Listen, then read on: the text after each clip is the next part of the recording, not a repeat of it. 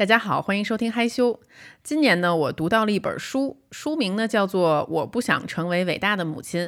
这个呢是一本非虚拟的写作，作者呢他采访了国内二十多位城市女性，她们有职场妈妈，有单亲妈妈，有全职妈妈，当然也采访了一些父亲。啊，他很细致的记录了在今天这个社会节点，一个女孩她成为母亲之后会面临什么，她的生活会发生什么样的改变，她会得到什么，失去什么。啊，她面临的困难有哪些？而这些困难为什么不像她看上去那么简单？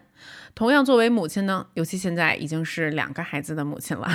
我在看的过程中有很多感同身受的地方，也有很多疑问。所以说这一期害羞呢，就是我和这位书的作者洪舟的一个对谈。欢迎洪舟。大家好，呃，你好，竹子。然后一直听你们的播客，然后觉得特别荣幸可以上到呃这档节目来，然后和大家交流我的新书。嗯，啊，现在洪州正在美国，是不是？对对，因为今年呃家人工作的关系，所以这一年在美国。然后平时的话，我都是在北京的。咱俩现在是跨着时区十三个小时的时差。是的，是的，而且是都是把娃安顿好了以后，两个妈妈在聊天。你是把娃送送走上学，对吧？然后我是把娃送进去了。我是把大娃送走上学，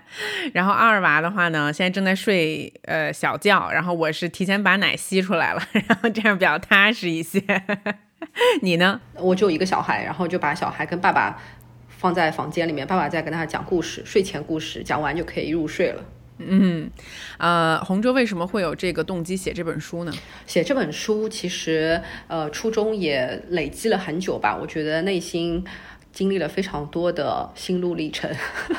就是这书里面很多女性呃所经历的一些挣扎、迷茫、困惑、焦虑，我多少都有过。我在写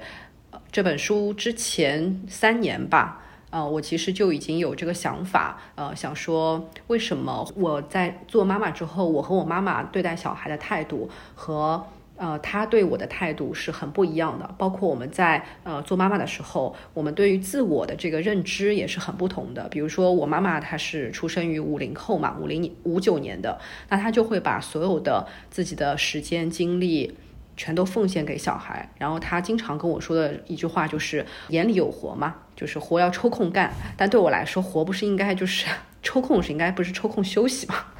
就是我觉得个人的时间很重要，就抽空休息的这个时间段，这个宝贵度在于，可能我有一段非常。呃，珍贵的独处时光，但是我妈妈她，我发现她几乎毫无独处的时间，就她除了呃从小到大工作，我的我从小到大她工在工作以外，她其他时间就是在照顾家庭、照顾我、做饭啊什么的。所以以至于他在退休以后，其实他有段时间是很失落的，他不知道什么叫自己。常常跟他说：“妈妈，你可以去做一些自己想要做的事情，然后比如说你去见一些你的以前的老同事啊、好朋友啊。”他说：“我没有什么可聊的，没有什么可可见的。”然后他说：“什么叫自己？”他有一天 非常。非常振聋发聩的问了我一个问题，我说自己就是你有很多你想要做的事情啊。他说他没有什么自己想要特别做的事情，所以我就觉得是不是一个女性在成为母亲之后，她就已经部分的失去了自我。然后有段时间我也会很困惑，难道我就是要做一个呃所谓打引号的自私的妈妈，然后就是也不管。不用那么管小孩，把小孩比如说扔给家里人、老人或者是其他人照顾，然后我出去工作，然后不太过一这种围围绕小孩为中心的这种生活。但我其实很短的时间，我就觉得不太对劲，因为我觉得我是小孩的妈妈呀，我怎么可能去完全百分之百的回到我做妈妈之前的生活呢？那是不现实的。而且其实小孩有了小孩以后，他也部分的塑造了。呃，我的自我就是我的自我，其实是被延伸了，被延展了，所以我其实带了非常多的疑问去问了我的采访对象。一开始的时候，我是觉得我自己其实被我的访谈对象看见了，嗯，因为有很多的困扰，你是无法和你的丈夫去沟通的，而且即使你跟的你的丈夫聊了以后，他也没有办法，呃，真正的能够看见你，他觉得。啊，你已经挺幸福了呀，然后你身边也挺多人帮你的了，然后你看你做了妈妈以后，你也没有完全放弃掉你的工作呀，等等，他就会觉得你只是有了个小孩而已，so what？但是对我来说就是啊，我有了个孩子，就是我们的这个对于感慨是完全不一样的。说到母亲的这个部部分，因为我现在刚刚生了二胎嘛，我跟你有特别感同身受的部分。因为一方面的话呢，其实家里面多了一个孩子，但是我跟我老公又决定说不会为此再多增加一个阿姨啊，那就是有点夸张。呃，另外一方面呢，确实照顾小朋友，尤其当我的孩子两个都是两岁以内的这种呃小朋友，是最需要劳动力的时候，最需要父母的精力和体力的时候，所以这个时候我就搬出了救兵，把我的妈妈 叫来了上海，现在让她就是姥姥在帮忙啊，这样的，她现在正在外面，就我可以跟你有这个对话，也是因为姥姥在帮忙。嗯，然后但同时的话呢，我内心又有非常复杂的感受。嗯，就我觉得我妈妈她已经退休了，然后她在北京其实生活挺滋润的，你知道吗？但是她放弃她这种退休的比较安逸的生活，过来上海帮我，并且他整个人就处于一种无怨无悔的状态。而我我只是就是客观的，如果说他们不是我的父母，我客观的脱离出来，我是他子女的身份去看，就是当我在寻求帮助的时候，我下意识的想到了妈妈是可以帮我的那个人，不是爸爸。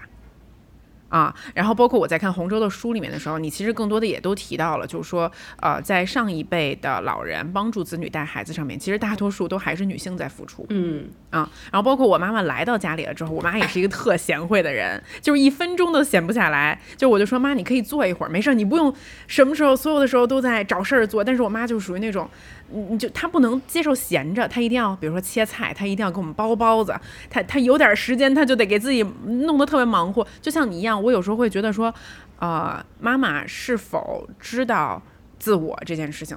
与我们相比，妈妈为我的付出，为我的下一代的付出，是为了给我留一点自我的时间，而她的自我呢？是是，所以我在里面其中有一章就是讲到了两代人共同育儿嘛，这其实也是我自己在育儿当中的一个情况。我妈妈有，呃。帮我一起带娃，从我怀孕开始跟我住在一起，所以我会有一个感慨，就是没完没了的母职吧，就是他把我给抚养长大了，然后他现在要把我的孩子在呃抚养长大，所以其实我有段时间内心是很愧疚的，我觉得。嗯，虽然他让我获得了一定程度上的自由，比如说下班以后我可以休息一会儿，然后再去陪陪小孩。那这个休息的一段时间，其实就是在外婆在付出嘛。那那其实外婆虽然说她有天伦之乐享受到。但是我还是会能够感觉到，呃，他疲劳，会他偶尔会跟他的小姐妹打电话的时候，他说：“哎呀，我现在就是被绑住了，我已经没有地方可以去了。”就 就是，对他多少会有这样一种感慨。但是你当你要鼓励他走出这个家门，让他比如说跟朋友去旅行，我说：“妈妈，我出钱，你就跟你的朋友去旅行的时候，他就好像迈不开这个腿。”然后他其实真的出门了以后，我发现他也无法真的很尽情的去享受跟朋友之间的旅行，就是没有觉得回来说，哎呀，那个旅行实在太好了，然后我下次还要再去。他从来没有跟我讲过这句话。但是我觉得我每次出去玩的时候回来都觉得我下次还要再出去玩。对，所以其实，所以我在想，妈妈在旅行的时候，她是不是也一直在惦记着家里面，然后惦记着呃我的孩子怎么样，然后。种种的一些家庭的琐事，让他觉得好像当他离开家门的时候，其实他心身上还是背着一个家，他没有真正的把自己的这个呃母职母亲的这个工作放下来。对他来说，这就是一份全年无休，然后可能一辈子都没有办法休息的工作。但很有趣的是，包括在你的书里，我们也看到，就是两代人。女两代女性在心态上已经开始发生变化了，就比如说你讲的，你说我就想出去玩，我也是，就是我作为妈妈，就我生第一个孩子，当时我最大的感受是我陷入了抑郁，就是为什么我没有自己的时间了？而上一代的母亲会觉得这是自然而然的事情，你终于成为妈妈了，这是成为妈妈的代价，嗯啊，然后呢，于是我就在你的这个书的呃。你刚开始的部分，我就读到一句让我当时就读到就是呃特别感同身受的一句话，我我在这里也读给我们的那个听众听一下啊，就是洪州这样写，他说中国的独生子女一代在抚养长大的过程中，很少深刻体会到性别间的差异。而在我访谈的女性之中，有超过一半的人告诉我，曾经以为自己可以与男性在学业、事业上平起平坐的竞争，一直到结婚、生儿育女之后，才发现两性之间存在的差异，不仅体现在职场上的待遇，也体现在日常生活当中。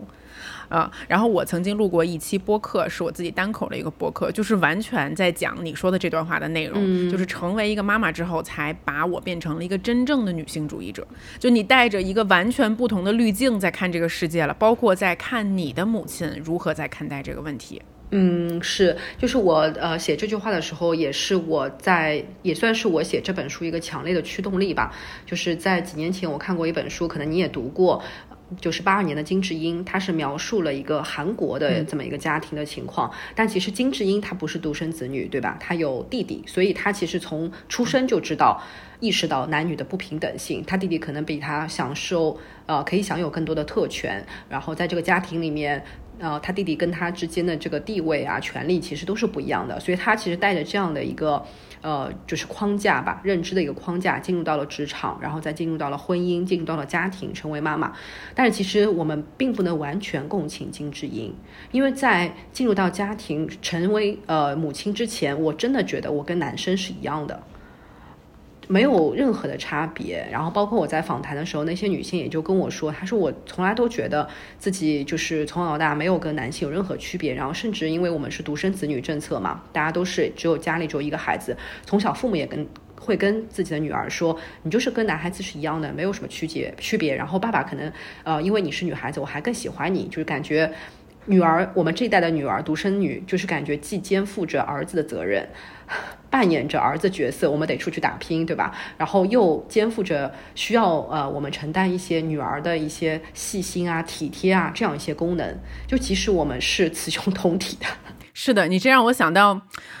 我爸爸有的时候夸我的一些话，我我原来是觉得很骄傲的，但我现在觉得特别刺耳。就是他他可能在我年轻的时候，呃，因为我也是一个挺一直挺有野心、挺有事业心的女孩，他就会说你跟我一样，你不像你妈妈。啊，对你跟我，你有你你的思维像男人一样，然后我原来听到，我觉得，嗯，这应该是一种夸奖吧，但现在我觉得非常的刺耳。是是，就是会把呃，在父权制制度之下，他家就会把跟男性特质相关的一些特质被誉为是比较强大的。那相反的，就会觉得，比如说以女性跟女性相关的特质，他以家庭为中心了，实际上他是为这个家庭做出了非常巨大的贡献，对吧？这个家庭才能够正常顺利的运转下去。但反而会把这些事情呃视为一个弱点。对吧？甚至他都会觉得这是一个不值得一提的事情，是一个每个女人都在做的事情，所以它不值得一提。所以大家会倾向于把家务这件事情一直是视为无常的。嗯，就是为什么家务这件事情一直得不到别人的重视？说白了，就是它是跟女性特质相关，所以我们从来都无法给全职妈妈定价。大家就会觉得全职妈妈是一个免费的事情，然后她其实还享受了很多的自由，就是当家里人都不在的时候，她一个人待在家里的时候，她可以想干嘛干嘛。对我觉得这些都是我们在进入到一个家庭当中，带着呃父权制的眼光，不管是男性还是女性，当我们在这样一个环境语境之下去讨论的时候，都会不由自主的跳入到一个认知的。窠臼的框架里面，嗯，是的，嗯，在我读你的书的过程中，其实我有看到你采访的许多的女性开始出现像我们讨论中的这种反思，可能这种反思它的深浅不一，它的它的角度也不一样啊。然后这集播客里面呢，我们会继续跟大家呃聊，就是我们意识到的许多不公的地方在哪里，但同时呢，我也不想让这一集播客的整个内容完全就。嗯，陷入一种呃，我们的咱们也不能说是抱怨啊，我们只能说是，就是说，就是去叙述这个事实的过程中，因为我其实相信很多女性已经意识到这个事实了。嗯，我其实还比较好奇，就是你身为这本书的作者，你在写的过程中，啊，会不会能看到一些契机，一些有希望的地方，一些嗯，也许未来可以做出来的改变？那我我想到几个呃比较细的点，我们可以一一去说一说啊。比如说第一个点，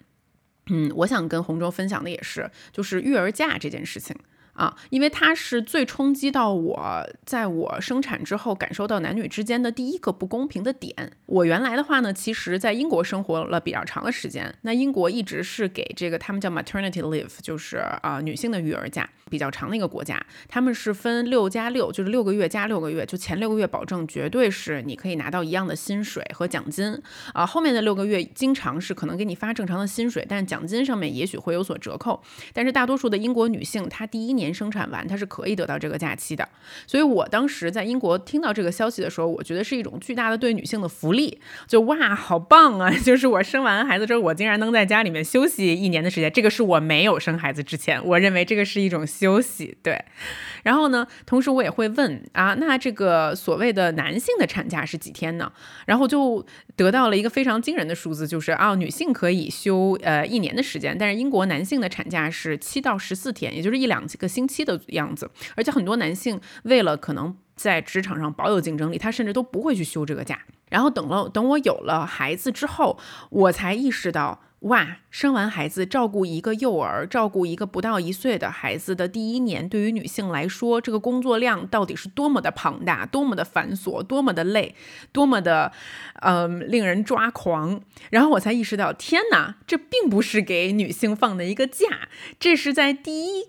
生完孩子之后第一件事情上，就给男女，无论是在生活上还是在职场上画出的一个巨大的鸿沟。就是我告诉你啊，OK。嗯，这个孩子出生了，女人需要在家里面照顾他，女人需要放弃一年你在职场上有可能取得的进步，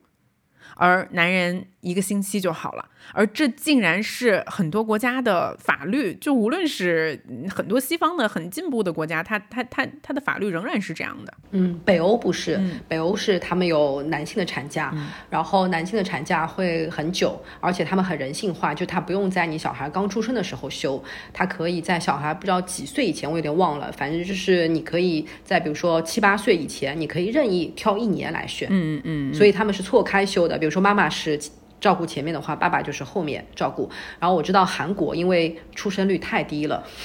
所以 所以他们就变成是呃也也有男性的产假，而且这个男性产假也是达到了一定的人性化，但是他们出生率依然很低。那是因为就是他们对于女性的这个尊重啊态度这方面是有很大的问题，所以导致生育率依然很低。所以其实。男性的产假，呃，我觉得它制度上，就是我们的意识上改变，当然是很重要的一步。但是制度上也是会让我们的意识更加的进一步的做出一个改变。比如说，当我们引进了男性的产假之后，那男人就会天然的认为说，我也是需要去休这个产假的，而且我休这个产这个产假也没有羞耻。其实有很多男性，他也想照顾家庭，也想照顾孩子，但他很担心被他的同事认为说。他有了家庭以后，有了孩子以后，他付出了更多的时间，然后更少的时间留给工作。职场上也会有这样的隐形的歧视，就是所谓看不见的男性的选择吧。所以，所以如果说这个大家可以开诚布公的把这个产假放在我们的呃员工的福利里面之后，那男性就会很大胆的去休。那我觉得对于女性来说，这就是一个双方互利互惠的事情。嗯，是的啊。说到这个欧洲有一些，尤其是北欧一些地方啊，产假时间男女上面更加平等。我也看了一下啊，就是无论是芬兰啊还是挪威，好像最厉害。的是呃，瑞典就是父母他们是可以共同去休一个四百八十天的一个育儿假，而且像你说的，就是这个假其实可以是选不用是在孩子生完了之后立刻去休。其实我我为什么在第一件事情想跟同舟先讨论一下产假的问题？因为我觉得这个就像是一件事情开始的时候，他给你定一个基调，就是定一个基调。我我告诉你们，这件事情是需要我们夫妻共同承担的，还是上来就需要女性承担的？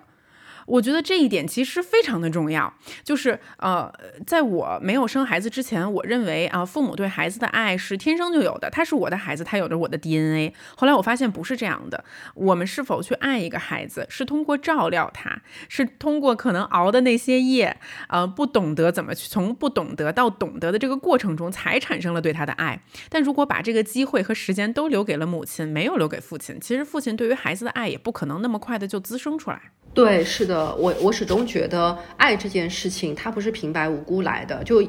别人有一种说法是觉得，呃，孩子在妈妈的肚子里面待了十个月，所以妈妈就会天然的跟孩子之间有一个紧密的、很亲情的连接。那父亲的爱是后面长出来的。可是我现在觉得，妈妈对孩子的爱其其实也是后面长出来的。因为我在书里面访谈了一些呃母亲以后，有有一些妈妈甚至跟我说，她是生了第二个小孩以后才觉得自己是妈妈，然后才能够体会到母爱这件事情是什么样子的一个状况。所以其实大家就会有一种误解解吧，就一直觉得女人可以天生做很多这样的事情。那这样子的误解也会让有些女性觉得说，如果我做不到的话，那我是不是就不正常？但其实这一切都是很正常的，就是所有的东西我们都是需要去学习的。我始终觉得，嗯，学习这个过程其实是蛮迷人的一件事情。然后我在书里面也提到，我们刚刚说到我们有哪些方法可以有了意识以后，怎么样有一些方法可以改善我们现在的呃一些困境或者是一些呃。育儿的状况吧，其实就是如果呃女性有这个意识，然后如果能够跟丈夫共同分担，然后丈夫也认识到说，呃做妈妈这件事情和做父亲一样，都是需要学习的，都是需要经历那种马拉松式的疲惫，对吧？就是见过每一个点的太阳，你才能够喂奶啊，然后夜醒啊等等，你才能够真正的把爱滋长出来。就是如果男性有这样的觉知的话，他就会自然而然的跟。妻子进行一个分担，就为什么男性好像很很固执的待待在一个嗯固守的一个位置里面，觉得呃女性是要天生做这些事情，其实他们还是没有真正的看见女性，尤其是上一代的男性，他们还是没有真正看见一个妻子成为了母亲，一个少女成为了一个母亲之后，她的一些从里到外的一些变化，他真的他还是不了解。如果他能够了解的话，很多时候我觉得，即便这个孩子不是自己的。我真的觉得，我都会有一种想要，呃，怎么说，去帮助啊？就是你还是会出一种人道的一种心理，去一种道义的心理去帮助这个女性。那更何况她是你的妻子，这个孩子是跟你有血缘的关系了。哎，但你害怕像我们这种讨论，虽然说，呃，我们都得到了一些结论和貌似看到解决方法的一个方向，但是这种讨论仅限于大大面积的女性当中，并没有被男性听到吗？呃，我之前在一个我我朋友有个公司，然后他说，哎，你出了这本书，然后去做一下分享。然后在这本书出版之前，我有去他们呃公司做一些分享，然后就讨论了一下生育，讨论一下女性权利。其实现在还蛮惊讶的，有可能他们这个群体是，比如说比较呃教育背景比较良好。然后当时就有个男生，他是算是新手爸爸吧，刚刚做了。小小孩才四个月，他就跟我说：“他说你快点告诉我，我老婆快要回去，就是产假结束，快要回去上班了。他说你快告诉我，应该在做哪些可以让我老婆觉得更轻松，然后可以让她觉得比较快乐的，呃，做自己或者快乐的带小孩。这点我还蛮惊讶的。然后我说那你，我说你有什么打算吗？然后他说他跟我说他其实有想过做一年的全职爸爸。哇哦，这样男人好少啊，我觉得。” 对，然后他说，一方面呢，也是考虑到他自己的事业发展，因为他现在到了这个阶段之后，他想要暂停一下；另外一方面，他是觉得是小孩在一个很关键的一个成长阶段，所以其实女性持续的发生，我觉得是会让有一些男性有所觉知的。虽然一开始可能这部分的比例很小，但是慢慢的这个比例就会变大嘛。就像女性有觉知的、有意识。呃，有觉醒意识的女性一开始的比例其实也是不高的，那慢慢的这个就会扩大。我觉得这是同样的道理，而且我还是，嗯，始终相信育儿这件事情，有时候它可能不分性别，它并没有那么的分爸爸或者妈妈，就性别这件事情，我觉得不能卡太死，尤其在育儿上面。是的，这点我非常同意。对，只不过是在技术层面上，大家这个不一样而已嘛，对吧？有些爸爸可能比较细心，有些爸爸可能比较粗糙等等。然后我，你刚刚说到这个意识层面上的时候，我想到一个电影，这部电影是我读大学的时候看过的，叫《克莱默夫妇》。啊，我也看过那个。对，就是我大学的时候，我记得我印象很深，我是在飞机上看的。然后我当时给我印象最深的就是她是一个离离家出走的一个全职妈妈嘛，呃，是梅姨演的，梅丽尔对，梅丽尔斯特里普演的。然后她离家出走以后，她其实就是想要告诉丈夫，她在家里做家庭主妇，做全职妈妈已经受够了，受够了。对，然后后来她就为了打争夺孩子的这个官司的时候，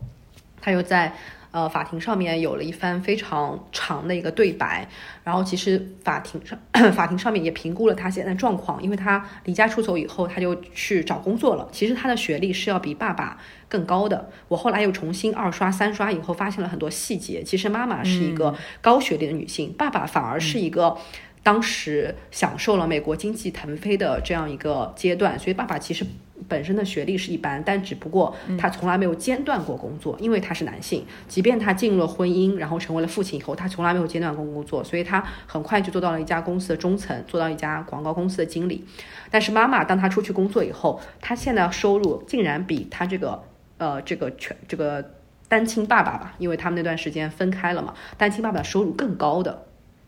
所以，其实当一个女性她真的走出家庭之后，她的市场价值被重新衡量、被评估的时候，她就会出现一个很大的一个逆逆转。然后这里面电影里边有个细节，就是这个爸爸他后来就是疲于奔命嘛，因为一边要照顾小孩，然后一边又要工作，然后其实把两边的事情都搞得乱七八糟。他后来才真正认识到，他的妻子在他背后是做了多大的牺牲、跟付出，还有支持。我后来发现，我其实我在第一遍看这部电影的时候，我没有记得那个结尾。我二刷三刷的时候，才真正看到那个结尾。就是后来梅丽尔·斯特里普她放弃了这个孩子的抚养权，她后来是把这个孩子给到她的丈夫的。然后，因为她觉得。他的孩子跟他爸爸在这段时间相处的过程当中，在他们分居这段时间相处过程中也很好。虽然爸爸出了很多事，小孩子还受伤啊什么的流血，但他还是觉得他依然是他的爸爸。他并不认为说，因为我是个妈妈，我就可以把孩子照顾得更好。他觉得我出去工作，可能我用另外一个面目去面对孩子的时候，我是可以有更好的呃对孩子一种陪伴和爱。然后我当时觉得这部电影是拍摄于美国的。六十七十年代，讲的是六七十年代当时的一个美国女权主义呃兴起之后的这个男女分工的一些现状跟问题，我就觉得这部电影拍的好先进啊！如果放到今天，可能最后声泪俱下，然后就是上演世纪大和解的，可能就是那个妈妈把这个抚养权抓到了自己手上，然后同时又是成为了一个职场妈妈，就是是。一定要两全其美才行，对对，才是一个完美的结局。其实并不是，并不是。哎，你这样一说，真的是我好像对这一部电影的认知也狭隘了，因为我只看过一遍，当时我只记得这个爸爸把孩子照顾得一塌糊涂，我其实根本没有想这部电影这么深刻。我那我会去二刷一下。那既然你提到了这个职场妈妈和全职妈妈的这个身份转化的这个问题啊，我其实也还蛮想呃，再再再就此深入聊一聊的。因为我自己是一个职场妈妈嘛，对，然后包括我跟我的那个另外另外一半，我们一起创业，包括我自己也在做自媒体呀等等的，就是其实工作一直还是比较满、比较饱和的。嗯嗯，白天的时候我会去工作，会找阿姨来帮我照顾孩子，但是我还是。不得不承认，我不知道从什么时候开始，我心中是有一种负罪的感觉的。我就觉得这个工作应该是我来做的，但是为什么我没有在做啊？然后我我非常意识到这种负罪感，也许是不应该有的。包括我在看你的书里面也在谈及这件事情，但是我无法控制没有这种负罪感。但你让我真的变成一个全职妈妈，我又觉得说，呃。于我现在的这个状况而言，很可惜，你知道吗？我要放弃现在我的这些工作啊，等等等等。就是我觉得，无论是你是全职妈妈还是职场妈妈，你这中间的这种负罪感的这种拉扯，可能永远都不会停。嗯，我有一段时间，我的这个负罪感特别的重，就是在我生完小孩回去工作的时候。在大概长达三四年的时间，我都是下完班以后，基本上我所有的时间，我几乎那几年从来没有去逛过街，然后周末也从来没有和呃朋友出去，然后如果是出去的话，也一定是带娃的局，就是大家都相当于一起一起来，几个妈妈约着一起玩。后来我是因为身体上出了问题，后来我就住到了一个肿瘤医院里面。然后当时在肿瘤医院里面的时候，我的病床上有三个，我的病房里面有三个人，包含我在内。然后一个阿姨是从外地来看病的，她已经五十几岁了。然后她就呃一进来以后就风风火火的就跟我们说：“哎呀，我怎么照顾孩子啊？然后我的小孩怎么生病了？然后我就帮他怎么样去呃安排他的衣食住行啊？然后我就匆匆忙忙打了个包裹来上海看病啦。然后后来她其实是我们这三个人里面最重的。”嗯，她是癌症的，已经是可能二期还是三期了，所以其实你在对比他，我第一次见面的她在病房里那个场景，我当时觉得那是一个非常巨大的反差，就是你可以能够感受到，虽然我和他萍水相逢，只是在同一个病房里住了两三个晚上，但我能够感受到他其实是一个很全身心的为了孩子付出，然后甚至他觉得如果我在呃进医院来到上海去外地看病之前没有把孩子照顾好的话，就变成是他的责任，但其实他已经病了呀。而且他那个时候，他在自己的家乡的时候，他已经知道自己生病了。他来上海只是做手术而已，就说他早就知道他自己有癌症了。就他知道自己有癌症的情况之下，他还在帮他的孩子照顾。然后他的孩子其实也已经成家立业，三十几岁了。嗯。然后另外一个病床上那个妈妈也是，她是个二胎妈妈，然后一进来也是一直在全程。打语音电话，然后不停的发微信，就是在帮他两个小孩安排作业、检查作业。听到这里要哭了，怎么这么辛苦啊？是啊，然后就觉得天哪，我说你们不都是癌症进来的吗？然后其实这也是我写这本书的初衷之一吧。我就觉得，嗯，为什么女性可以做到这样？然后因为那一层都是呃这个女性呃肿瘤疾病相关的病人嘛，然后我就会。能够感觉到他们很多人，就是我常常，比如说我们去一起去做排队做一些检查，排在我后面、排在我前面的人，我看他们那些背影的时候，就给我一种很强烈的感受，就在想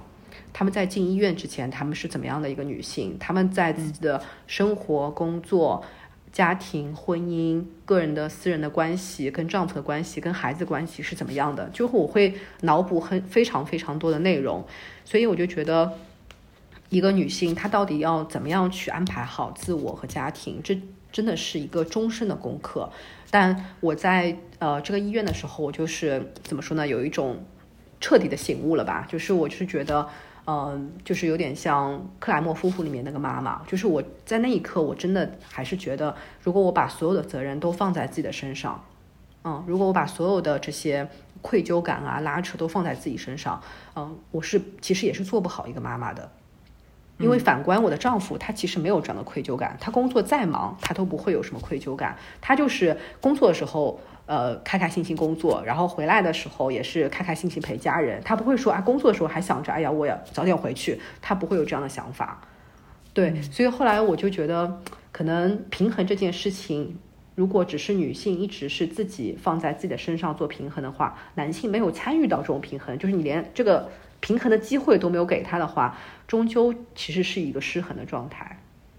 嗯，就是整个无论是在中国还是放眼全世界，我觉得全职爸爸的这个比例肯定是大大小于全职妈妈的。嗯，而且之前我也有看到一个数字，就是说有孩子的工作女性的比例啊啊，然后比如说我我写下来，呃，在欧在北欧已经算是男女最平等的全世界男女。最平等的地方了。对，那挪威的呃已经有孩子的工作女性占所有的有孩子的女性的比例是百分之七十二，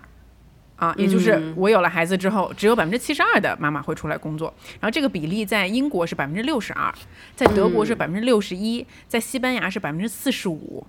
其实很低。也就是说，很多的女性，欧洲的女性，啊，她在有孩子了之后，都被迫的离开了自己的工作，需要成为一个全职妈妈。我好奇，在你呃写这本书的过程中，你跟这些全职妈妈在聊的过程中，他们他他们真实的意愿是什么样的，以及他们真的在成为了全职妈妈之后，她的自我发生了一个什么样的转变？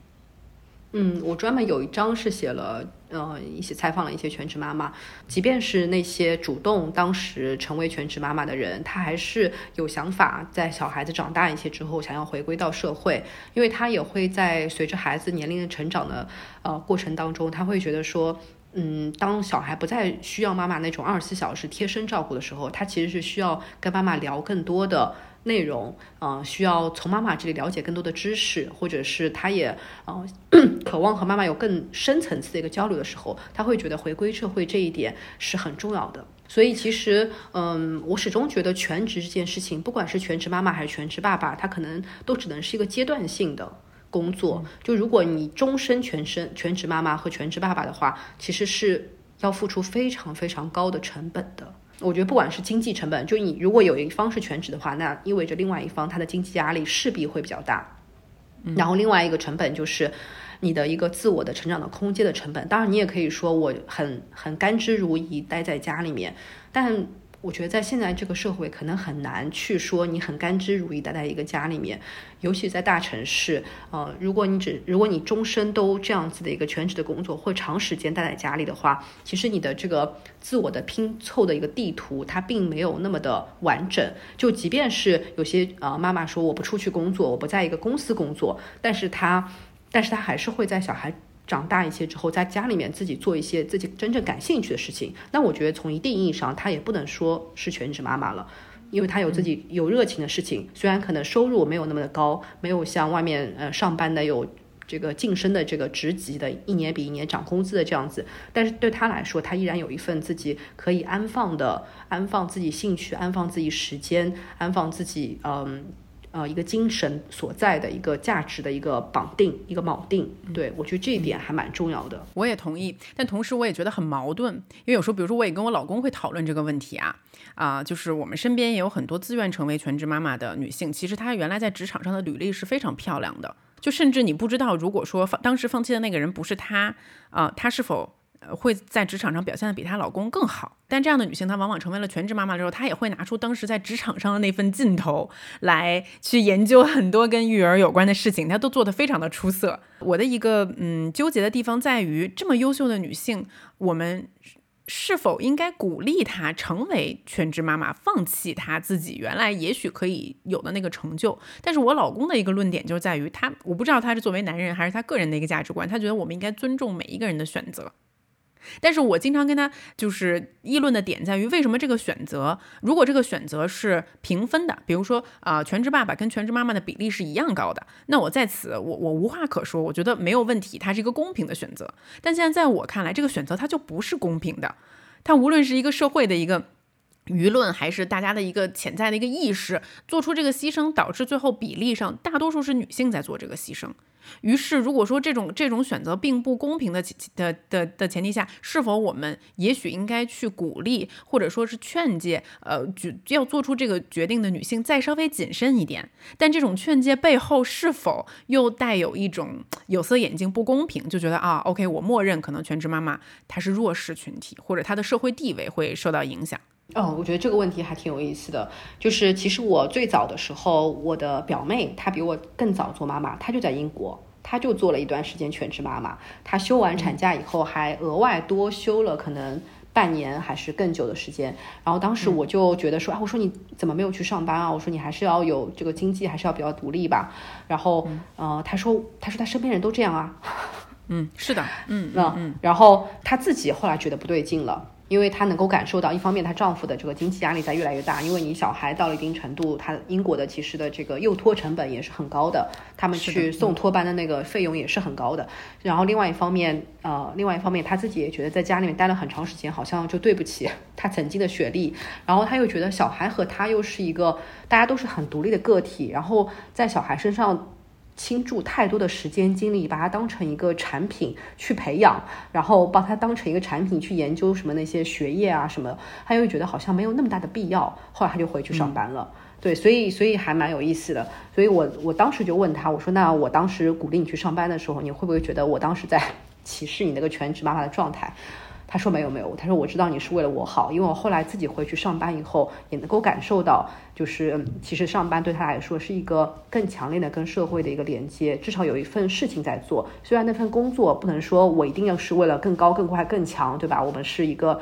永远向上的一个线性增长的一个状态，不是，而是在他自己个人的整个整个一个就像一块蛋糕一样嘛，他会觉得这块蛋糕是丰盈的，然后上面的。这个呃，dressing topping 都是丰富的，而不是只是一个光光的蛋糕。所以他是跟我分享了他从一个全职，然后后来又回归到呃职场的一个经历。然后后来他也是有了两个孩子以后，他又会觉得说，其实他工作以后能够跟小孩子聊的事情更多了。嗯，然后再加上的确在英国，他们的育儿环境好像的确是更加友好，因为他呃，即便是去工作了，然后但是公司知道他有两个孩子，他是允许他。呃，五天里面有三天是可以 work from home 的，啊，再加上新冠疫情的缘故，所以其实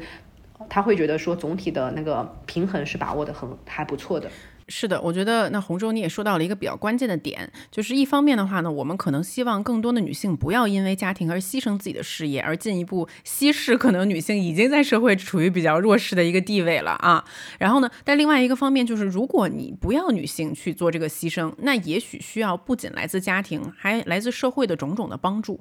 啊，然后在这里的话呢，我就也想跟你分享一个我我我我看到比较有趣的一个事情啊，就是我今年年初的时候不是去法国滑雪吗？对，然后呢，我们是去了一个法国的一个呃比较知名的一个家庭呃家庭度假村，他就是很善于说啊，OK，爸爸妈妈去滑雪吧，我们来帮你照顾孩子啊。他就是这个滑雪的度假村，它本身是带这个法国的呃 daycare 的这个托儿所的这个性质的，嗯，这让我回想到在我小的时候，我也很早就上托班了，因因为那个时候咱们也是流行的女人能顶呃半边天嘛，因为我是八八年生的啊，然后呢那个时候我上的是我妈妈医院的托儿托儿所，就是职工幼儿职工托儿所。我妈妈回忆我是大概她当时休她的产假也没有太多，她当时找了一个阿姨先看我的那个，当时也不是很流行找阿姨，所以我大概可能是六个月八个月的时候就把我送到托儿所里面去了。她身边的很多同事也都是这样的啊，然后呢我我我自己觉得我在托儿所长大的，我的心理发。发展的也还蛮健康的，也没有什么太大的问题啊。嗯，但是反观现在我在上海，我我也在留意身边的托儿所，呃，哪里可以去照顾呃三岁以下的幼童，而且价格是性价比比较高，大多数人可以负担的，但是我却很难找到这样的地方。这也是有很多呃妈妈，就是她变成全职妈妈也很重要的原因。我记得我在做妈妈的时。第一年吧，然后我在小区里面推着小孩走的时候，有个妈妈，她就我们经常遇到，因为我们的孩子是用的同一个品牌的这个推车，所以就很好认。然后她就跟我说，她就很有一天她很发愁，她跟我说：“哎呀，我孩子已经呃快要一岁了，我很想去上班，但是呢又找不到。”价格相对来说比较适中的一个一个托班，呃，然后他说，如果要去上托班的话，他他的收入的每个月收入的可能将近一半多都要贡献给这个托班，他就一直在衡量这个钱到底该不该花，是不是是不是值得做这件事情，所以，嗯，我觉得我们今天。看到很多女性的困境，其实不是只有，不是只有，不是只是个人、家庭或者是丈夫的问题，还有是这个整个社会，我们的公共育儿的政策是出现了一个很大的，我可以说是漏洞吧，就是没有花很多的时间精力在这件事情上面。那我们作为八八零后、八五后。我们还曾经享受过那种国家帮助你呃抚育一段时间孩子这么一个福利，让妈妈可以安心的去工作。但是到今天，全部都推向给市场以后，那所有的这些福利都消失了，那所有的这些养育政策呃养育的这个压力都回到了小家庭上面，三口之家，然后回到了这个呃老一代的身上，所以也也是让我们这一代的女性。更加艰难的一个原因吧，就更加会觉得呃充满困境的一个原因。所以我在写这本书的时候，也常常是觉得说，呃，不管是我们做出怎么样选择，是辛苦的职场妈妈赚钱给小孩赚奶粉钱赚托班钱，还是呃做全职妈妈被迫的呃回到家里面，因为要全心全意的认为自己照顾孩子更好更安全的话，其实归根到底还是在于我们能够帮助我们一起育儿的帮手实在是太少了。是的，嗯，非常的少，就对，非常的少，以至于我们呃今天呃感觉好像永远都走不出这个困境。其实就还是所有的问题都回到了一个家庭当中，回到了我们这个非常狭小的一个家庭的天地当中。没有我们在育儿的时候，其实没有没有办法跟这个社会产生很多的联系，没有办法。呃，如果说我们有这样一个比较呃价格比较倾斜、比较好的这样一个幼托政策的话，我相信就会释放出很多女性，然后很多丈夫、很多男性的解放力，很多老人的解放力出来。所以，我有我有一次在呃做一场直播的时候，人家就会觉得说我讲讲这些就是很空洞。唉，就是他又会觉得啊，好像这件事情是不可能的，然后就是很空洞，不可能实现的。那我觉得这件事情它就是一件很棘手的事情，就包括我们今天在鼓励生育率，我觉得所有的专家都没说到点子上啊。是我真的觉得幼托是一个点子，这一点是我是要跟你隔空击掌的，因为我身边，嗯，我跟很多就是被迫成为全职妈妈的人聊，他他们的很多担心，可能第一个是觉得我可以请阿姨，但是很多阿姨的素质并不高，而且我要付她的钱是我薪水的全部，甚至是一大半，那我为什么要付这么多的钱给一个不如我的人来照顾我的孩子？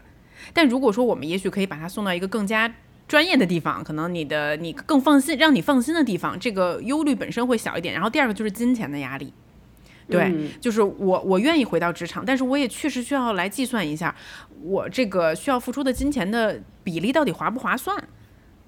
嗯，然后，然后以及刚才你提到，就是这件事情有没有可能实行？因为我对这个法国的这个幼托蛮感兴趣，所以我又读了更多的资料。呃，一开始他们国家会去大面积的去流行这件事情，也是因为本身有一个。呃，他可以在政府说上话的一个呃一个人，他看到了女性的生产力被呃需要带三岁以内的幼儿所捆绑住这个现象，于是呢，他们一开始这个所谓这个 crack 这个这个幼托所是一个一个一个一个局部局部局部建立的，后来发现哇，女性对他的需求非常非常大。于是以整个政府为一个根基，去开始培训更多的幼托的专业的儿的人员，然后建立更多的这样的托儿所。但即使到今天，就像我跟你说的感觉，好像法国已经这个幼托这么普遍，这么如火如荼了，但他们仍然存在一个呃，妈妈很担心自己呃报名报不上，没法把自己的孩子送到这个托班的这个情况。所以在法国，呃，妈妈很多在怀孕的时候就开始在报名了。然后如果说能得到这个录取通知书，自己的孩子可以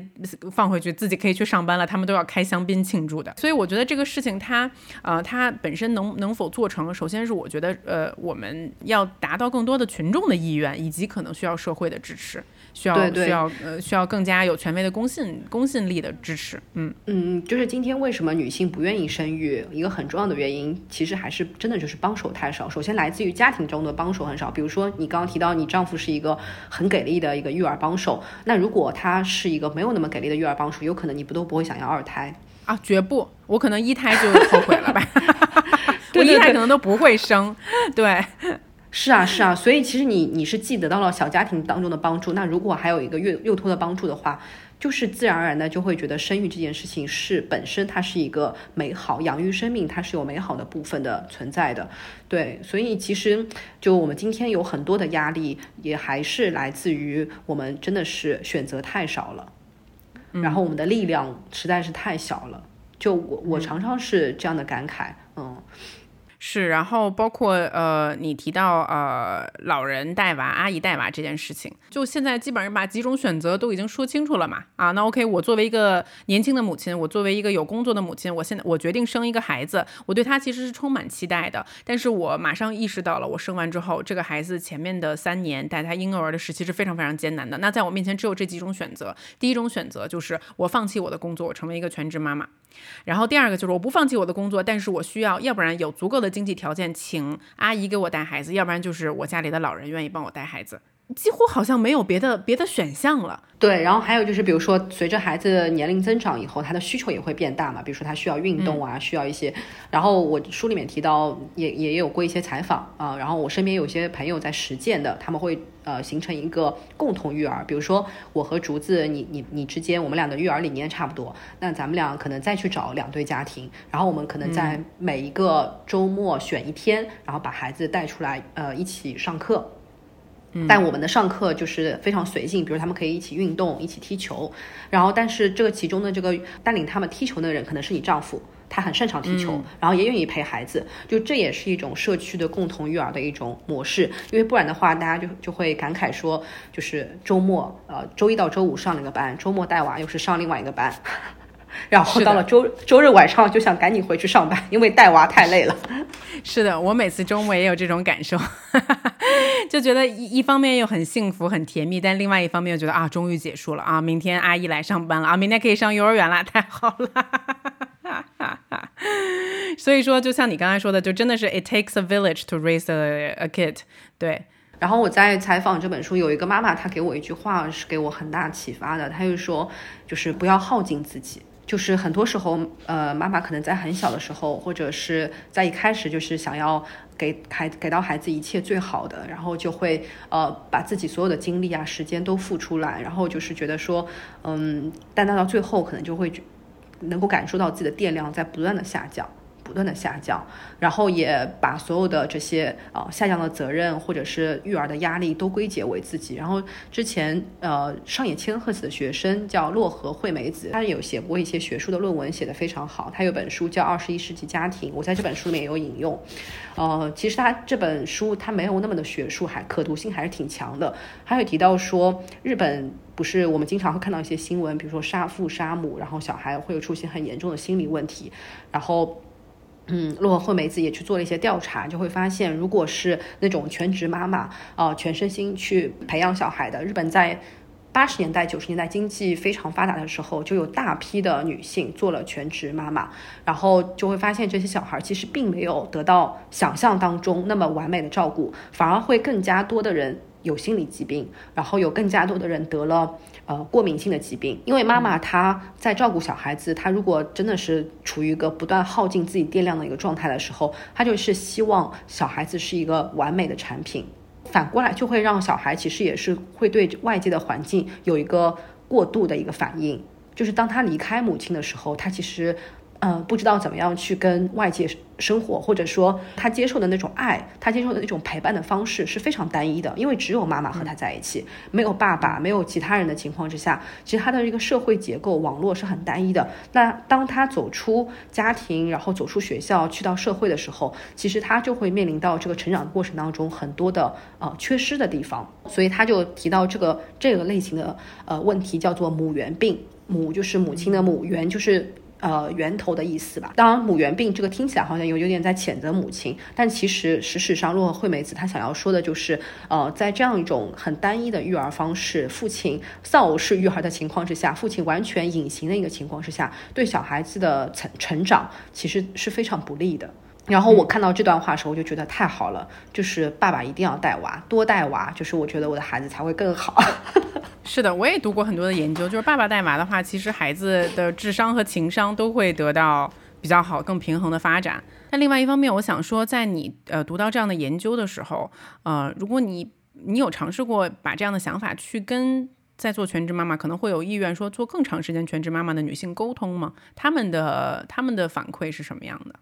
呃，我倒是没有跟他做这样的沟通，他们有可能也不知道这这件事情吧。对，所以写了这本书嘛。我们刚刚也提到说，性在育儿上面，性别这件事情卡的不用太死。我也是这这一两年一个很大的一个认知吧。我以前也一直是觉得，女性在做很多的事情的时候，尤其是照顾这这方面的工作的时候，她会比男性更加擅长。后来当我发现我自己真正放手让爸爸去照顾的时候，我其实是可以得到很多意料之外的一些。一些一些回应的，然后其实爸爸他会很有创造力，然后他的力量啊什么的会会至少至少我们家来说的，爸爸的力量是会比我更强的，所以他其实跟小孩可以玩出很多不同的花样来，嗯，所以很多时候其实当妈妈往后退一步的时候，这就像一个就是。就是感觉我一直觉得，就是我们在大城市里面育儿就像在创业一样嘛，就是 你和你的丈夫就是这个这个公司初创公司的两个员工，零零零号员工。就是如果你零零号的员工一直是冲在这个冲锋阵线阵的最前线，然后零零一号员工在后面的话，那这个公司永远都是零零号在不停的付出嘛。但如果零零号往后退一步的时候，那零零一号他就自然而然的成长起来了。其实你说到这一点，我我觉得很有意思，是在于，呃，因为我爸爸和我老公都是两个非常会陪孩子玩的男性。就是我，我爸也是一个呃上海男人啊，可能就是比较顾家，然后比较喜欢照顾小孩。所以说我小的时候，我就有一种印象，就是妈妈是那个很温柔、很细致，对我无微不至的那个人，但爸爸是特别会陪我玩的人。就是我爸爸，他能就是解锁很多的创意，然后想出各种的馊主意，各种各样的奇怪的游戏来陪女儿玩。对，然后我自己身边的一个经验就是，其实男性爸爸在越早的参与到育儿当中，然后他和小孩子之间的这种紧密，还有你刚刚说的这种发挥创造性的玩乐的方式，他就会想的更多。就如我碰到一个采访对象很有意思，她说她老公曾经跟她说过一句话，我我真的是欲哭无泪，听到以后，他说。当他女儿，当他女儿小时候的时候，他说我没什么话跟他聊，他就是一个。他就是个小动物嘛，然后等到他上幼儿园啊，他就说他不讲规则，不讲道理，因为幼儿园他是的确不讲规则嘛，小朋友很调皮。然后等到他上小学一年级了，他说你看他现在讲规则了吧，懂事多了吧，你可以陪他玩了吧。他说哦，他不行，他那个没有什么力量，因为他是女儿爸爸嘛，说我没有办法跟他一起运动。然后等到他直到他女儿高年级了，五六年级了，这个爸爸才真正的参与进去。他这时候已经参与不进去了，我觉得。对对，或者就是他的这个参与度就是已经相当之低了，然后一定要花更多的时间和精力嘛，因为女儿也会天生觉得，从小爸爸就没有陪我玩很多，那你现在等于是虽然我们天天生活在一起，同一个屋檐下，但你突然之间好像进入到了我的一个玩乐的项目当中去，女儿也是会有一定程度上的排斥的。所以我是觉得，如果爸爸在早期，就是在可能月子里的时候，小朋友刚刚出生的时候，他就参与到喂奶啊、换尿布那些过程当中，就是一些看起来很琐碎、很无聊的事情当中，他就会自然而然和小孩培养出一种感情。我常常觉得，爱这件事情，它不是。在一个温室里面，哎呀，呃，鲜花很美好啊，很美啊，什么就是小王子和玫瑰之间的关系嘛，就是它其实是反而你要经历经过浇灌，然后经过很多，比如说恶劣的天气，然后经过要栽土啊、培土啊这些脏的一些事情，做完这些事情之后，你们的爱才会培养出来。嗯，是的，这让我想到有一天我老公在客厅跟女儿玩一个很无聊的游戏，然后两个人玩的就是嘎嘎大笑，特别开心的时候，然后我刚好经过，然后我老公就说：“哎呀，我现在觉得好幸福啊，就是哎陪小孩这么开心，为什么很多男的都不愿意陪小孩呢？”然后我当时就也认真的停下来思考了一下这个问题，我我就说，我说可能因为出去跟哥们儿喝酒是一件更显而易见的快乐的事情，他从很少年的时候就在体验这件事情，所以他知道他的快乐是一个怎么样的过程。但是陪小孩是一个需要你去学习，你需要耐心的去啊观察，然后他相当于是要被迫你掌握一个获取快乐的新技能。很多爸爸可能觉得说我没有这个时间，我没有这个耐性去学习这个事情，而因此丧失了这方面的快乐。而另外一方面的话呢，就是我也观察，嗯，我身边也有一些啊全职爸爸啊，然后呢，我还是觉得，嗯，社会给予男性作为全职爸爸的眼光啊是有所偏颇的。呃，其实大家为什么会对全职爸爸或者说男性更加程度上的参与到育儿家务当中这件事情会打一个问号，或者是打一个双引号呢？说白了就是还大家还是对做家务这件事情觉得它没有价值，对于抚养小 baby 小宝宝这件事情没有价值。就可能抚养呃，就是辅导功课啊，辅导奥数可能还相对来说有点价值，但是在他会做奥数之前的这漫长的几年里面，他们都觉得这些工作可能一个呃老年人就可以来完成。嗯嗯嗯，我觉得其实还是大家对于家务这件事情的一个轻视吧。就是上野千鹤子在那个《父权制资本主义》里面这本书里面也有提到这个问题，就是。大家始终没有对家务这件事情进行定价。我前两天听到一个挺有意思的新闻，就是 AI 现在很发达，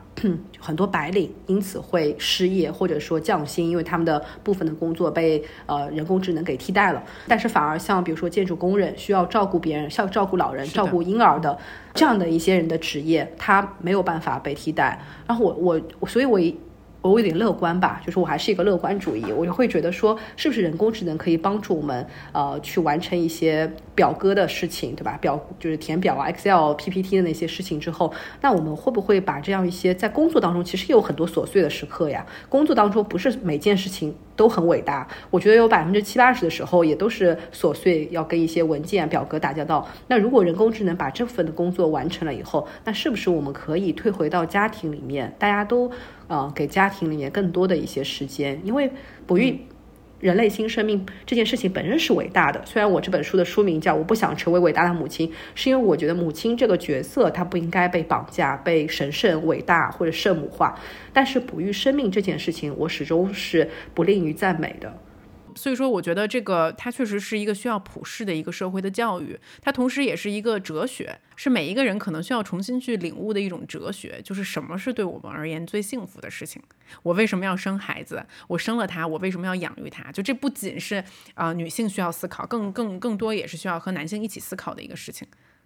嗯，就是我们想要成为什么样的人吧。比如说，我们想要建立一个怎么样的家庭，其实不是只有女性去思考，就是男性也要去思考。你刚刚说到日本的例子，我想到我的一个好朋友，他就是在日本工作生活，他曾经是非常非常的忙碌，就是我们新闻里看到那些快要过劳死的那些人。然后，因为这两年日本的经济节奏其实是比较放慢的，然后再加上疫情啊等等这样一些因素之后，他就变得变成了一个一半程度上回归家庭的一个日本男性了。因为他的工作没有那么忙碌了，他不用再加班到呃两三点之后，他可能七点钟、六点钟他就回到家里面，然后又可以大量的时间去陪伴孩子。我说，那你的收入有没有因此而降低？然后他说，并没有因此而降低，然后就是在一个比较平衡的状态。我说，那你的同事，就你身边的一些男性同事，就像你这样的状态的多吗？日本这几年其实有个蛮大的变化的，因为呃，大家已经来到了一个。就是日本说是低欲望的社会嘛，所以呃，他们对于这个工作、对于事业上的追求，可能也不如十年、二十年前那么的疯狂了。就是来到一个正常的节奏之后，就人类回归到一个最本质的。家庭的意义，养儿育女的一个意义之后，其实大家就愿意去花时间，就知道说我的呃，我这一生，我这个时间要去怎么样利用啊？一部分是给工作，一部分是给家庭，一部分是给孩子。它是一个男性自然而然就会去思考的一个问题。就我们今天，因为很多的职场文化还是停留在，比如说九九六很内卷，零零七，那势必就会让我们有很少的时间去思考，呃，我要去建立怎样的一个家庭。我要去呃营造一个怎么样的呃育儿的氛围，在家里面我要做一个怎么样的家长，就自然而然这些问题就不会再去思考了。很开心听到你刚刚才说到的，他们目前也许有这样的一种领悟，就哪怕是进入了一种低欲望的社会之后，但有一些人反而期待回归家庭，而这让我想到就是就是回归家庭这件事情，目前是在咱们现在这个社会，我们就是国内现在经历的这个社会，并不是非常讨好的一个说法。啊，我觉得我们现在还在经历经历他之前的一个阶段，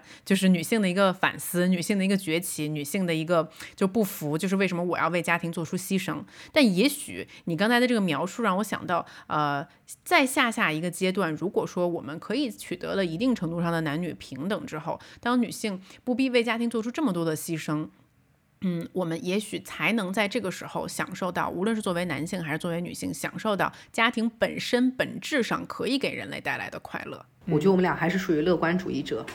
真的吗？我始终觉得这件事情是会发生的。就是，但是它这个这个发生可能是缓慢的，也有可能是非常快的。但其实它还是跟整个的社会节奏，然后社会的结构构成是有关的。然后我在写这本书的时候看了那个米尔斯的《社会学的想象力》这本书，他就提到说，其实为什么我们要有这样一种社会学的想象力的这样一种思维方式，就是要明白我们今天每个个体他所遭遇的困境、挣扎、迷茫、焦虑等等，它不是我们个人的能力的不足。它其实是镶嵌于整个时代的，就是我们，呃，可能我们的眼前只有这一亩三分地，但是其实当我们走出这一亩三分地，我们要知道，我们今天所遇到的问题是整个社会结构进程当中，它是一个结构性的问题。所以这也是我写这本书的时候，我是觉得，也是希望鼓励很多的女性或者是男性，他们能够认识到。你自己今天的做不到，自己今天的无能为力或者一些无奈，不是个人的能力的问题，绝对不是我们不行，我们不能啊，而是我们今天整个社会的结构，它需要一个阵痛性的改变，我们才能够大家都往前进一步。那在这出现明显的一个显著的改变之前，我们当然我还是觉得不能够就这样子，呃，就是躺平着等待这一天的改变的发生。我还是觉得我们每个人都可以做点什么。然后这样一些改变，就是可以在一些小家庭当中发生，在家庭中发现发生一些呃革命性的一些呃行为，或者说我们意识的改变，然后鼓励伴侣去做一些意识的改变。我觉得你写了这本书很好，它是一个意识改变的开始。我觉得咱俩录了这个播客也很好，它就是进一步利用媒体的杠杆，把这种声音传播出去。但如果现在设想我是一个听到了咱们俩这个对话的一个听众啊，我可以做出什么样的改变？让这个让这个社会性的正的的巨变来的再快一些。首先，我觉得作为女性，嗯，我们还是要抛抛弃一些成见吧，抛弃一些我们觉得呃习以为常的事情。呃，我应该要怎么样子做，我就是一个好妈妈了。或者是我们小时候有首歌叫《世上只有妈妈好》，你记得吗？我小时候听到这首歌的时候，特别的特别那什么，就是它是我的童年阴影。就是我每次听到这首歌的时候，我觉得他要把我妈给唱没了。是，对我也是老有这种感觉，什么那个鲁冰花，就这种这一系列的这些电影啊，总觉得说天哪，就是妈妈是我世界上唯一的救命稻草。对对对对，就是而且还有一首歌，什么有妈的小孩是个宝，没妈的小孩是根草，对对对对，没错。我就觉得给给现在回想起来，就天哪，就是给女性母亲这个身份的枷锁重量太沉了。对，它太沉了。我觉得如果我们今天这一代人还在。呃，活在这样的这样一个枷锁、这样一个沉重的负担里面，想要呃成为一个伟大的母亲的话，那我觉得我们是会会很辛苦，也会很痛苦的。但如果我们能够抛弃这一切，啊，彻彻底底的，就是像那个离家出走出走的苏敏阿姨一样，就是她能够离家出走，能够真的走出这个家门，然后去到我很喜欢刷她的 vlog，然后我就会觉得说。他那么的自由，那么的自在，然后那个自在是不是这一天来的太晚了？他是把他的外孙两个外孙带大以后，他再自己才出去旅行，有自己的生活。这一天是不是来的太晚了？我们是不是可以让这一天早一点到来，然后早一点发生，然后让这些家庭中的事物，呃，让男性早一点去放手，让他们去做，或者说在我们在选择伴侣的时候，我们是不是就可以在早点跟伴侣讨论这些事情？因为我在采访的时候也会问他们，就是。在遇到这些家庭中育儿中的一些问题困扰的时候，结婚之前有意识到这些事情发生吗？然后大部分人都会觉得没有，他觉得这些事情可能只会发生在那些八点档的电视剧里面，不会发生在自己身上。所以他又觉得说，如果我在谈恋爱的时候就跟我呃就跟我的男朋友未婚夫讨论这些事情，好像显得我很没有格局，好像我很我好像很不够的新时代的进步女青年。包括我身边有些好朋友也会觉得，如果我跟丈夫谈这些鸡毛琐碎的事事情的话，他会有一种怎么样的眼光看待我呢？但后来发现，结婚以后发现这些不是鸡毛琐琐碎的事情，它会影响到我们的工作、我们的心情、我们的身体、我们的生理状况的。所以我是觉得，如果有机会进入到婚姻之前，这些事情我我认为是可以早一点跟男朋友摊牌，早一点讨论说，将来你愿愿意。育儿吗？然后你有对育儿的设想是怎么样的？我觉得做早一点的规划，虽然可能最终的实现落脚点它无法百分之百的一致，但是至少要呃，这是也是一个考验的一个关键吧，就是你知道你的。男朋友是什么样的态度，对你来说，我觉得也是一个很好的婚姻上的保障。嗯，我觉得这点真的非常重要。然后另外一方面的话呢，我也其实希望这整个社会都可以鼓励更多的男性站出来。其实我不知道哪一个能做的比较好的一个呃带娃能力比较厉害的爸爸，可以成立更多的育儿爸爸的这种网站呀，或者是这种平台呀、公众号啊、线下多交流的空间啊。因为我觉得很多时候男性就会觉得，一旦我育儿，我就好像失去了一些我的社会地位。还是我就好像我没面子，还是我就没有雄风了 啊？对，我就没有雄风了。但比如说有时候，呃，就像我在怀孕，包括刚生完这个呃二胎的时候，很多时候周末，因为我家周末阿姨就是下班不工作嘛，那就只需只能是爸爸去带孩子。那他有的时候就约上另外一些他的哥们儿，也是爸爸在带孩子的，然后他们一起在外面带孩子。就经常有网友给我留言说啊，竹子又又在哪个哪个公园看到 看到你老公和诺儿在堆沙子，在那个。哪个哪个博物馆看到他在那个带孩子在讲讲什么东西，然后我就觉得说，哎，很好啊。如果说能有更多承担育儿责任的男性站出来，组成一个联盟，那也许他们可以看到，哎，你既可以工作，但你也可以带孩子，对不对？就是男性育儿并没有你想象中的那么的 stereotype，对不对？这个偏见的一个印象，嗯，那也许这样的话也可以鼓励更多的男性出来说啊。其实现在作为一个带孩子的爸爸是很酷的，对不对？我可以既兼顾事业，也可以兼顾生活。嗯嗯，我这一点，因为我是儿子嘛，就是我的小孩是男生，所以我在他比较呃有一点懂事的时候，我就会跟他讲，就是带孩子这件事情的时候，不用总是叫妈妈，就是你也可以叫爸爸，知道吗？可以去找爸爸。对，他找爸爸吗？找找找，他会找爸爸。嗯，然后我也会观察，就是比如说来我们家里一块玩的小朋友。如果他百分之九十的时刻在我们家玩的时候，他会去找爸爸的话，就说明这个爸爸肯定是在平时付出很多的。那好，那最后再问洪忠一个问题吧，就是这本书在我在读的过程中，我的心情有跟着很多的故事起起伏伏，就很多时候也会是觉得非常的无力，就看到了这些呃事实啊。你希望你这本书被更多读者看到的时候，读者他最后怀疑一种什么样的心情呢？就是你希望这本书它是以一个什么样的面貌带给我们一些改变呢？我希望他们看到最后吧，因为我自己最近有默默的刷一下读者的评论，然后有一些女生就会觉得说她们被看见，然后也有一些女生觉得。呃，看的时候有感同身受的、无力的、无可奈何的部分，但其实，在最后的两章，一一张是写了妈妈，呃，女人的未来，还有一张是呃写了父亲的参与程度，然后包括多种的这种育儿方式，我们刚刚讨论了很多的这种都有在里面有涉及到。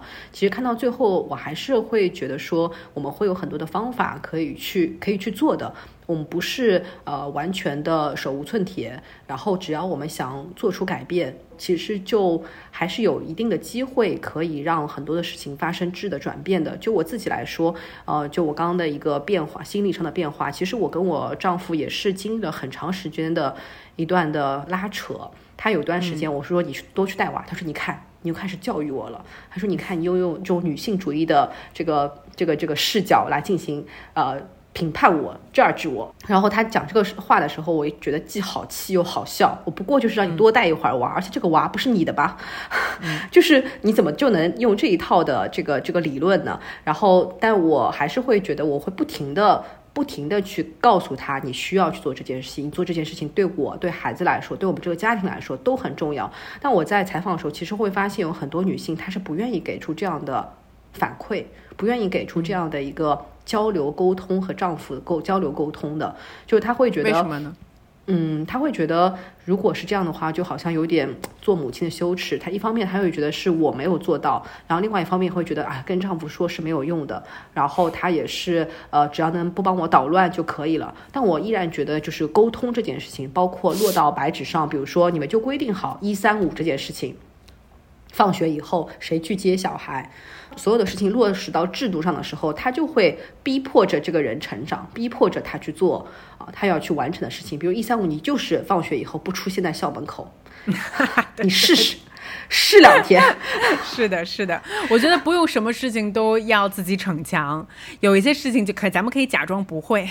其实我更更加希望很多男性去看这本书，因为他们会更加进一步的理解自己的呃妻子的内心的一个变化，包括生育之后、生产之后，其实有段时间我生理上会发生一些变化，我有一段时间我是羞于跟我丈夫聊起这些事。我这本书里有提到，其实我很希望很希望丈夫去看的，因为他们读了以后才能够知道，嗯。你才能够知道你的妻子到底她经历了什么，就是你身边你爱的这个人，他不是只有永远就是很精致啊，然后化着很很美的妆啊，然后打扮的很精致，他不是的，他是会有很多疲惫的一面。而且我常常觉得，人工智能，呃，和人工智能和谈恋爱，呃，然后人和人的谈恋爱，它之间的这个区别，其实就在于，人可以理解另外一个人的疲惫不完美，但是人工智能不能。有一部电影吧，就是那个《Her》，就最早的呃讨论那个人工智能爱情的电影。其实我在里面就会能够感觉到，夫妻之间的爱，它其实也是从一些很艰难的时刻长出来的。就我常常觉得，我和队友之间。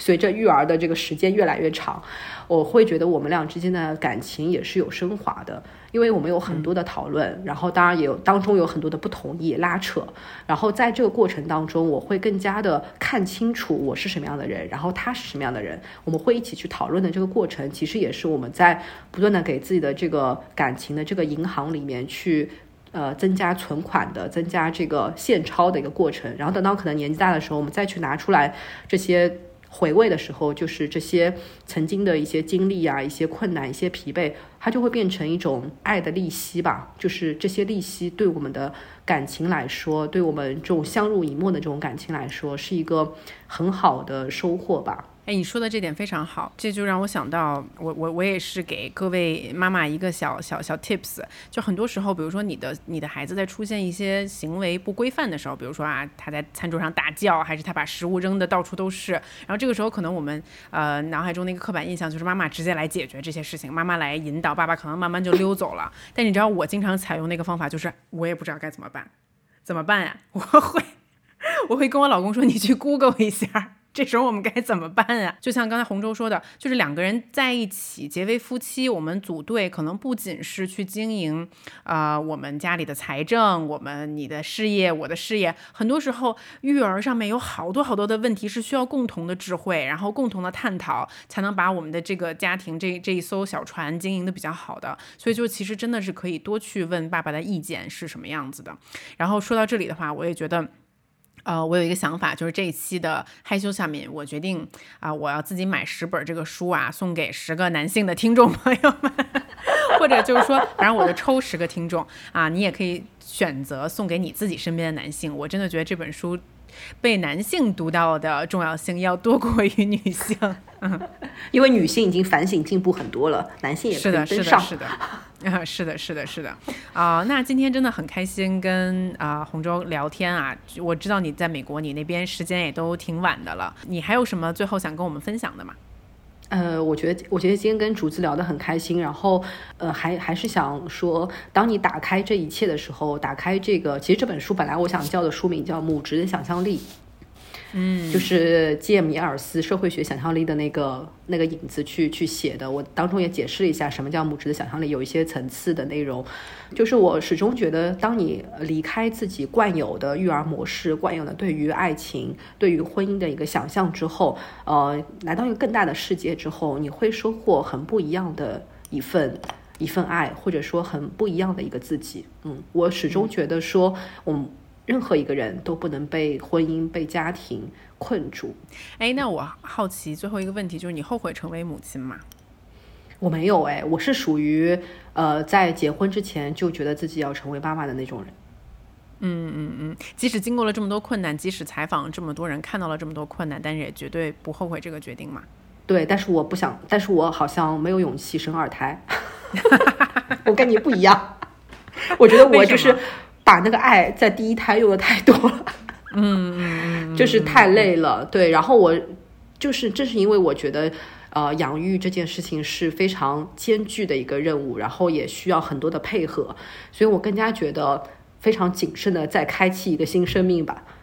嗯嗯嗯嗯嗯嗯嗯。是，我觉得我可能是因为一开始的时候没有那么快的进入角色，然后我我不是以一个母亲的角度去看待家庭人口数量的，我就是以一个。我认为比较平衡、比较幸福的一个一个一个客观的角度去看待的，所以说，其实我知道可能，嗯，对，其实我知道可能生二胎还是有更多的困难，但是我觉得从长远的角度上来讲，也也许是一件很很很很有趣、很幸福的事情。